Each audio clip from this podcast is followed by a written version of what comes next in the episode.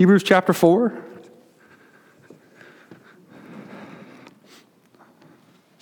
I feel like that this may have been a text that I spoke on like the very first year I was here. We kind of did a series on encouragement, and I think we actually touched on this passage.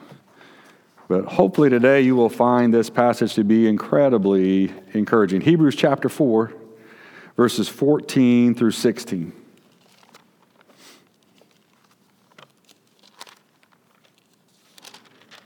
Hebrews chapter 4, verses 14 through 16.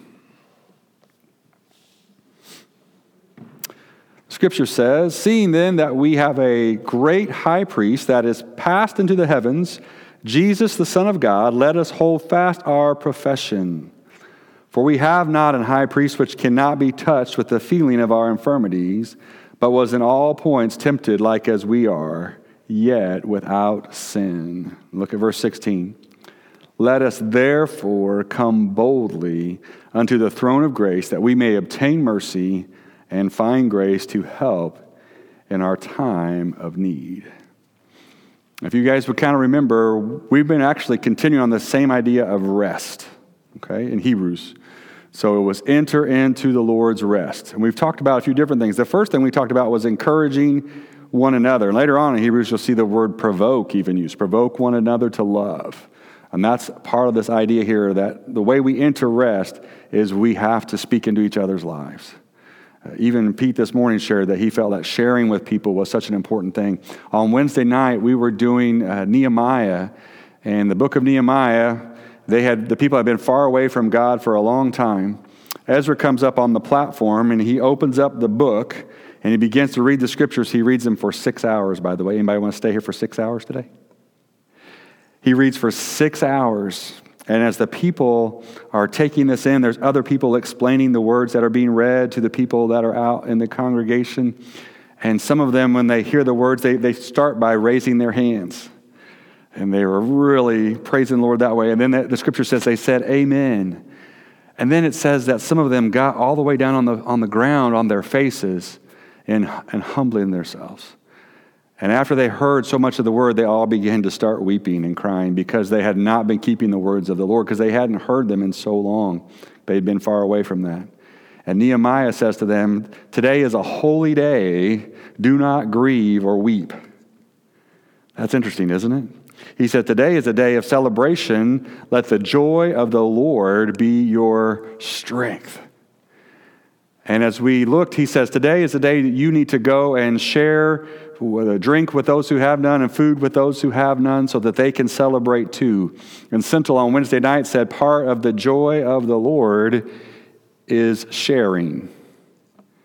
And it just hit me like a ton of bricks. It was right there in the scripture, and I've studied that scripture many years and never saw it like Central saw it that night where we can find joy in the Lord as we share with others physically, but also spiritually.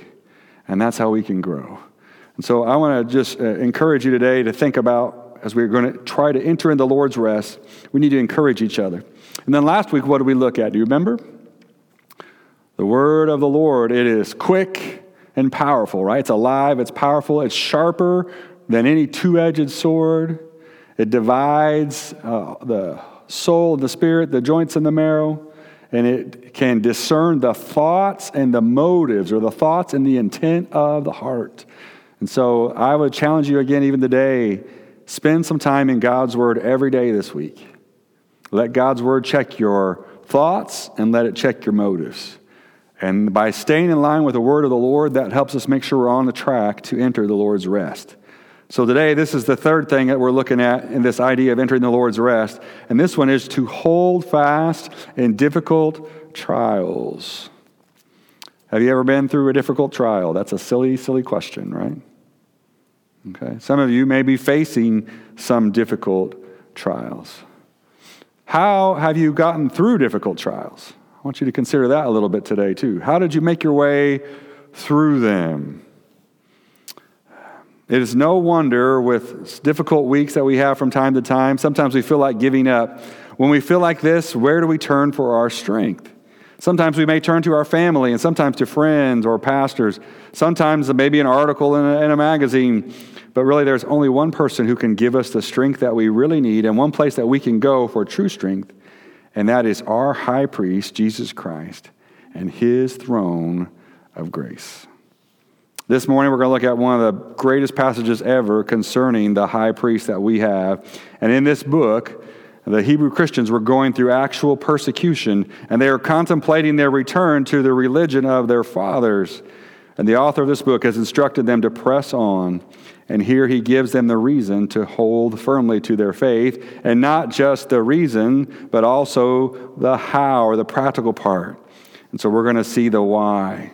So let's look together this morning as we see uh, how we press on and why we should press on both of those things together. The first thing I want to encourage you this morning is our high priest that we have is great. Jesus is great because he is divine or he is God. We can press on because we have a great high priest.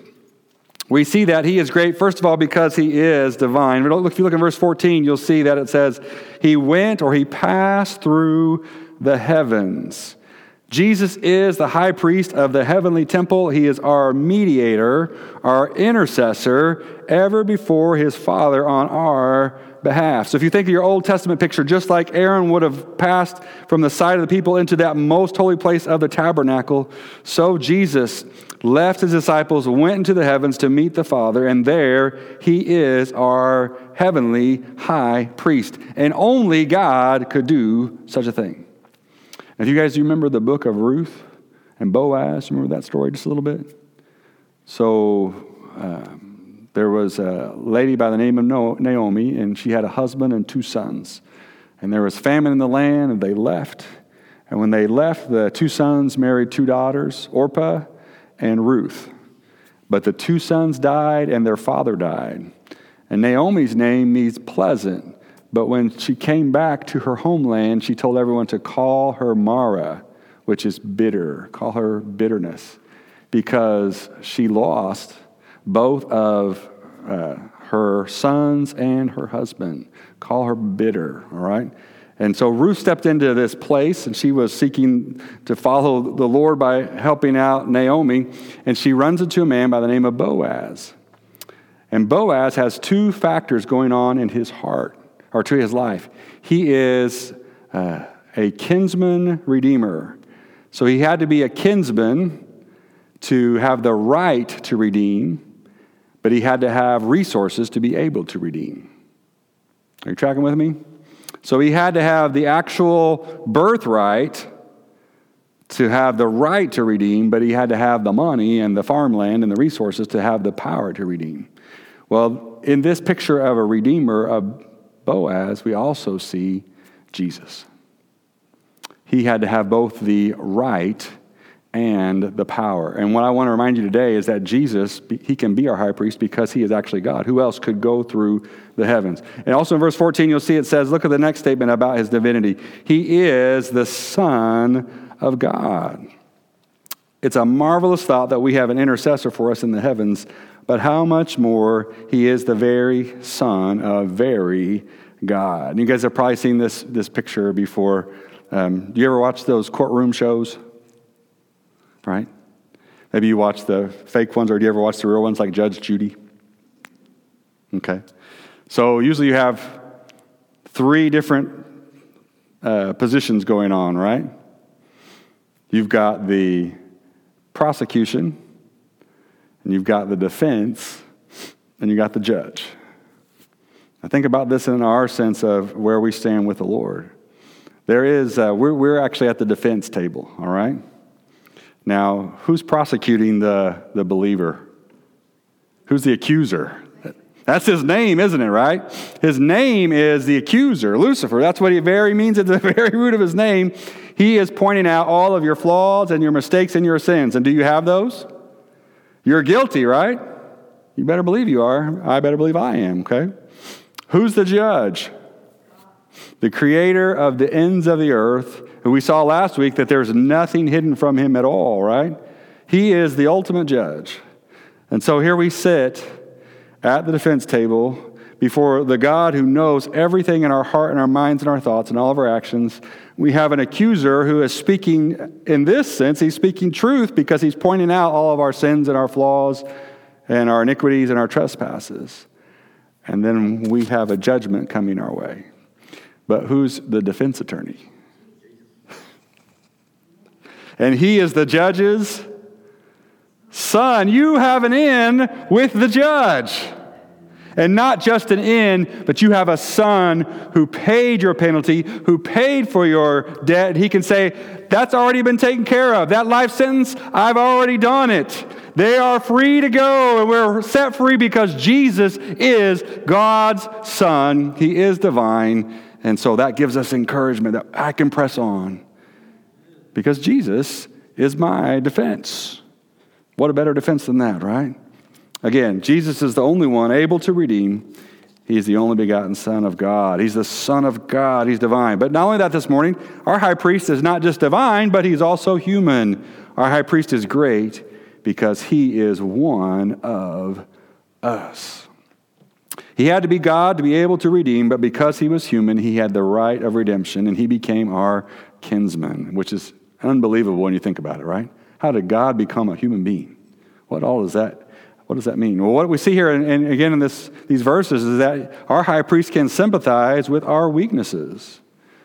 And again, I remind you this, I think sometimes we forget about this, but was Jesus ever hungry? Stressed?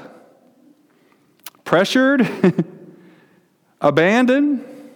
Failed by other people? Check, check, check, check, right? Don't forget that.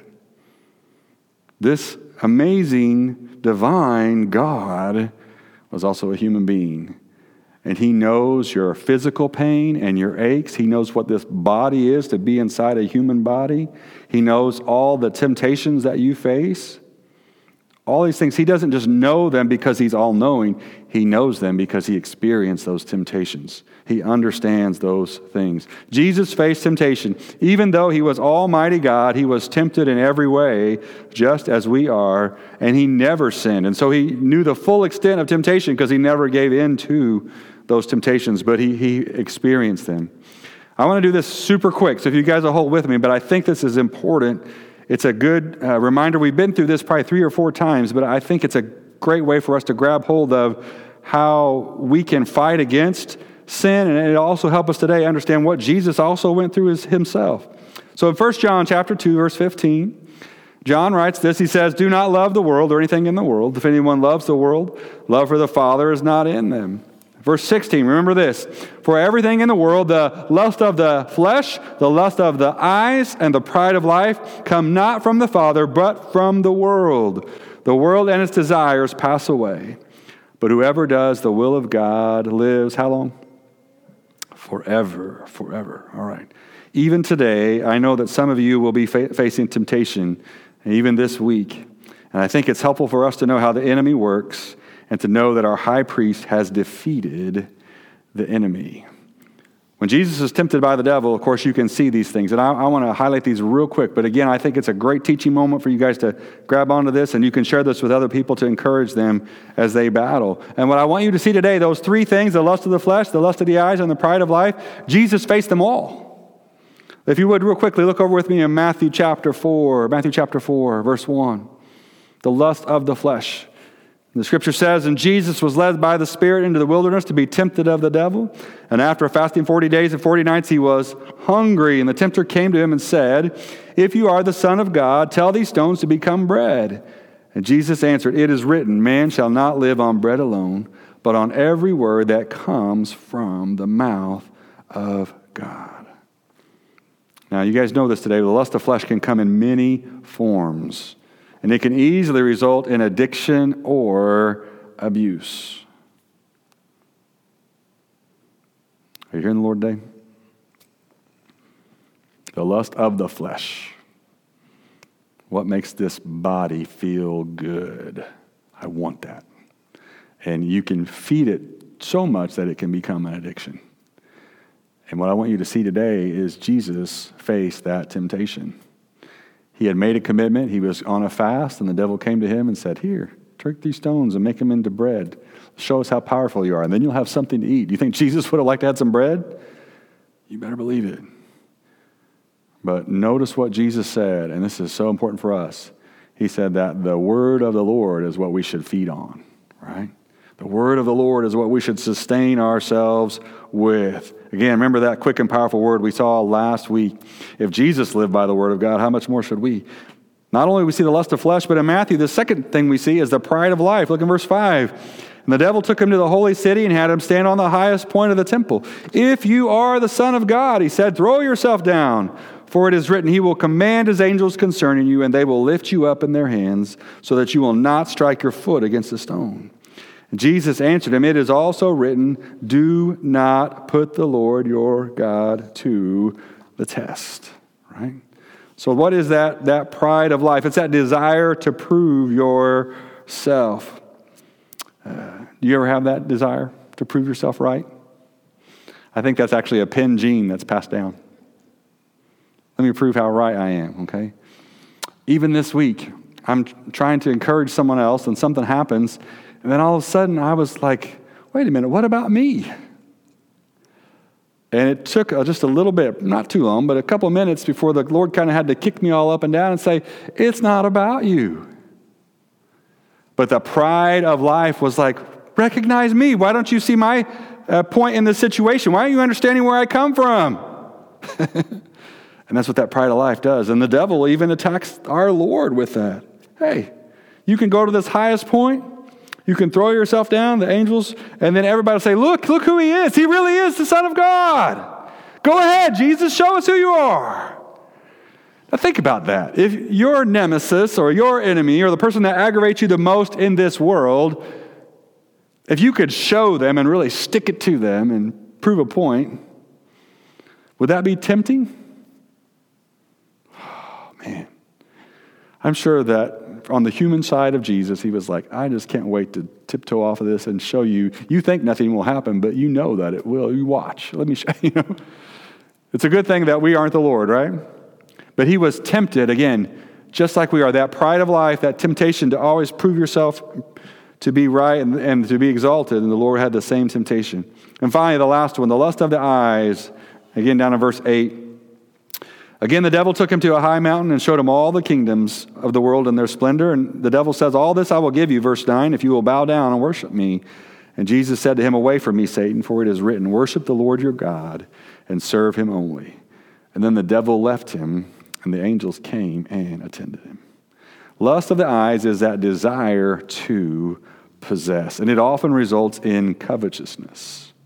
When you see something that somebody else has and you say, I, I got to have that, whether it's a person, a thing, that's the lust of the eyes. It's especially when the possession is to boost your own pride or your sense of worth, right? We've talked about this a few times before. Uh, this can even be with people, right? Yeah, I mean, if I had that girl on my arm, and then everybody think, ooh, what a guy he is. Or if I had that guy with me, then everybody think, wow, what she must be, right? We can do that, that uh, lust of the, the eyes in that sense. If I had this vehicle, if I had a Tesla truck, people would think I was hip and cool. Or they probably just laugh at me, right? if I had a really big house, or if I had really nice clothes, or if I had whatever the possession is, so that it boosts your position, you think, that's suffering from the, the pride, uh, the lust of the eyes. And what I want to tell you today is Jesus faced that. I think sometimes we're so quick to say, oh, Jesus doesn't even understand. He doesn't know. But he did. He faced it right here with the devil. Our Lord was tempted in all these ways, all the ways that we are, and he did not sin. If we seek him during difficult times, we can find strength to press on.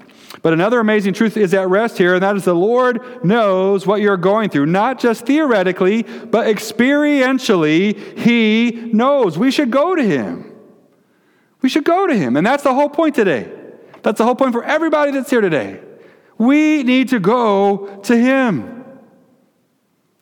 If you're struggling, if you're hurting, you need to lift your heart to Him. I want to read you this little illustration from Jill Briscoe, and I think it speaks it very clearly. She recalls, she says, In Croatia, I was asked to speak uh, to a church gathering for about 200 newly arrived refugees there in Croatia. Refugees from this area of the world are mostly women because the men are either dead or they're in camp or they're fighting. This group of Muslims and Croats and a few Serbians had fled to a seminary on the border of a battered Croatian town. The town was still in danger of sniper fire and bombing, but the church had escaped because there were apartment buildings between it and the guns. Attackers had tried to fire shells over the apartment buildings to the seminary, but they hadn't managed to do it, so it became the refugee receiving and feeding place. She says, We worked all day visiting with the refugees, and at night a service was held in this huge old church, and I had to speak, and I didn't know what to say. Everything I had prepared seemed totally inadequate, so I put my notes away and I prayed. God, give me creative ideas that they can identify with. And so I told them about Jesus who, even as a young child, he became a refugee to Egypt. He was hunted by soldiers, and his parents had to flee at night, leaving everything behind. And I could tell the people began to click with what I was saying. I kept praying like crazy. I continued telling them about Jesus' life. And when I got to the cross, I said, He hung there naked, not like the pictures tell you. And they knew what that meant. Some of them had been stripped naked and been tortured. And at the end of the message, I said, All these things have happened to you. You are homeless. You've had to flee. You've suffered unjustly, but you didn't have a choice. Jesus had a choice. He knew all this would happen to him, but he still came. And then I told them why. And many of them just knelt down, they put their hands up, and they wept. And I said, He's the only one who really understands. How can I possibly understand? But He can. This is what people did to Him. He's the suffering God and you can give your pain to him. You can, can't you? Right? You can. He knows. Because we have such a great high priest, we can hold firmly to the faith that we profess. All right. So, how do we, what do we do? We know the whys, but how? We can approach the throne with confidence. We can approach the throne with confidence. Think about that for a second. If you're going to approach the throne of the Almighty God, would you think you would do it feeling confident? I'm afraid somebody would almost have to push me into the room, right? Uh, are you sure this is okay? I don't even, what do I, I don't know about this, right?